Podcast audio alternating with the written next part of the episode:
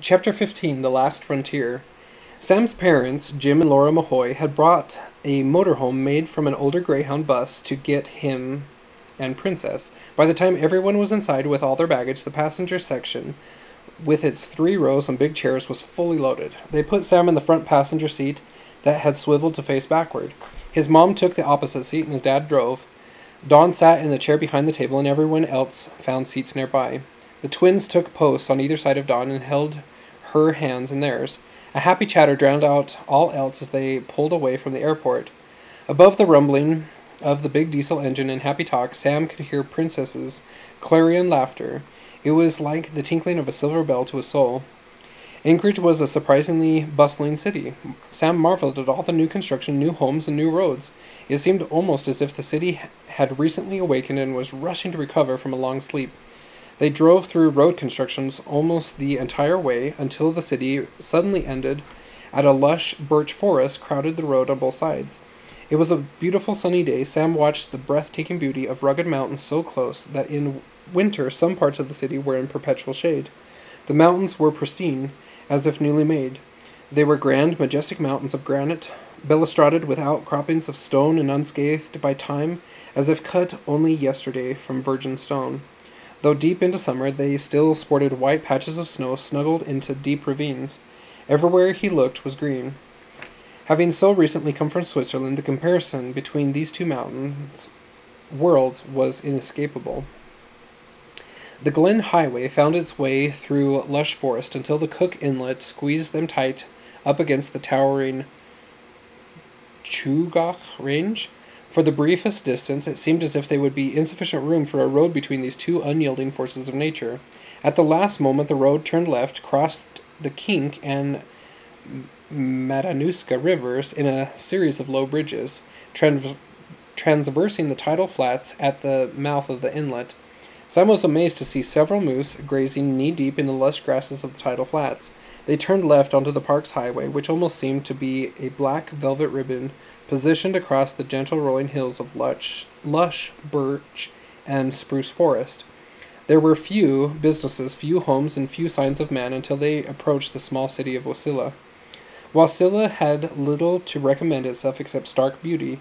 The city was unincorporated, with no commerce, no industry, and no reason for its existence except its relative closeness to Anchorage. Dad, Sam asked in above the din of the bus, what fuels Alaska's economy and why and where do the people in Wasilla work? Sam listened as his dad explained the odd economics that made this little town work. The Trans Alaska Pipeline is just being completed. The 800 mile engineering marvel is bringing a 48 inch steel pipe from furthest north shores to the state of the tiniest village of Valdez on the south. It crosses two major mountain ranges, including the Brooks Range, one of the most rugged in North America. It crosses four major rivers, including the Yukon, and hundreds of lesser ones. Its entire length is primarily above ground, on refrigerated pillars, and insulated its entire length. It has 11 major pump stations that use Rolls Royce jet engines to pump the hot crude across the incredible distance. Operating to full capacity, it is capable of pumping nearly 2 million barrels of prime Alaska crude a day. Sam was amazed. That's a lot of crude. What's a barrel of crude go for? Jim, obviously interested and conversant on the subject, answered.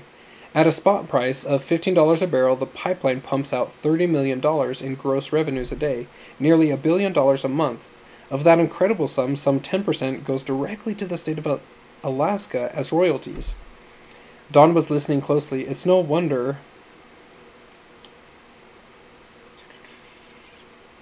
Yeah, I think that's Don. It's no wonder all of Alaska seems to be in a frenzy of construction everywhere you look. It's really amazing, Jim replied. Anchorage is nestled on a narrow strip of land between the Chugach Mountains and the Cook Inlet. After nearly 10 years of booming pipeline prosperity, there's very little room for development. People had to look toward Wasilla. Nearly every parcel of land that could be developed was, and land prices were soaring, with costs so high that the, and the economy so vigorous, people soon, soon looked for cheaper ground. They found it in the nearly unlimited lands of the valley. With so much land available, prices dropped, and the people came in droves, one hand on a shovel and the other with a mortgage. That's why I started building homes, Jim explained. Even though there's not much more than a grocery store and a post office, Jim went on, Wasilla has more than 40,000 residents. $100, yeah, $100 seems more common than one's, and there are too many new homes to count. Laura, Sam's mother, spoke up. Even so, part of the char- charm of Wasilla is that the dense birch forests hide most of the signs of development, and the valley has maintained its beauty. At the main intersection in town, the motorhome turned left once again toward the inlet. They drove through lush forests of for five more miles before turning left onto a dirt road. Right again for several miles on a very winding road, and right a short distance up a lane. They stopped before a large wood frame home it was unfinished inside and out, but Sam could see the promise of a beautiful home in its graceful lines. The Mahoys had purchased a five acre piece of land for not much more than a signature a hundred dollars down and a hundred dollars a month. Once the loan for the land was paid off, every dime they made went into building materials. Though the house home was not much to look at, in time it would be, and it was theirs. In keeping with the Alaskan spirit of stark individualism and rugged self sufficiency, they had no mortgage on their home. It was the most breathtaking, beautiful setting for a home Sam had ever seen. They had cleared away a part of the dense birch forest to reveal that their prof- property sat on a bluff overlooking the Cook Inlet. The Shuga Mountains rose majestically across the glistening waters. Anchorage sat nestled far to the right, barely visible in the afternoon sun. Before going into the home, Jim took them to the garden just south of the house. Sam couldn't believe his eyes. Jim pointed out rows of cabbage plants with heads approaching three feet in diameter. He then directed their attention to a row of pea vines as tall as man's armpits, each laden with peas nearly four inches long. They pulled thick orange carrots from the rich soil as sweet as candy and ate raspberries as big as his thumb. They walked slowly through the greenhouse and ate cucumbers as succulent as if they had been marinated in some divine nectar, and tomatoes as large as his fist. Dawn, now Princess, had never seen a vegetable garden, let alone a garden in Alaska. By her definition, a garden had roses, sculpted shrubs, and fountains. It seemed entirely novel to her that a garden could yield edibles. She walked up and down the rows, asking questions, laughing, wondering, sampling, and sifting the rich loam through her hands. Jim and Princess remained in the garden several hours after Sam and all the rest had gone inside. Several times Sam glanced at them out the dining room window and caught them laughing, or saw Jim peeling a large kohlrabi and his pocket with his pocket knife. He wondered how many people in the world could turn a garden into a loving introduction to a phenomenon called home. The inside of the home lacked everything. All the floors were plywood, and the exception was the kitchen and one bathroom. Though they were obviously living in an unfinished home, they were not wanting for signs of industry. All the plywood floors had been sanded and painted, only half of the walls had sheetrock on them, and the other half were pink insulation covered with plastic. Even these had pictures, small shelves with family treasures and signs of loving habitation.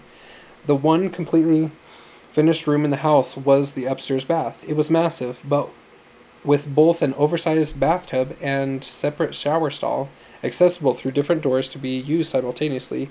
It included a laundry chute that dropped the dirty clothes into the cupboard directly above the wash machine. Two sinks had been installed, one of which was outside the bathroom in an area always available, even when the doors were locked. There, there was a large closet inside the bath and a large window in, overlooking the inlet. Even Princess proclaimed, It's magnificent! High praise from the one who grew up in a castle. Princess made a collect call to her father and assured him all was well. Everyone finally ended up together in a large living room looking out the big windows across the inlet. It grew quiet, and everyone drew a breath of peace and togetherness. It was one of those rare moments when, just for a moment, despite their unfinished surroundings, everything was perfect. Well, it's late, Jim said as he slid to his knees. Sam watched in wonder as the lifelong tradition continued. He could not remember a night in his youth when this scene had not been replayed. Sam knelt and felt Beth's hand slip into his left and Princess's into his right. Even though he was exhausted, it seemed too early for bed. He glanced at the old grandfather clock and it was amazed to it was nearly midnight. Outside it was still daylight, just moving beyond twilight. Sam, will you pray for us? His father asked quietly. A gentle peace settled over Sam, and he nodded. It was indeed good to be home.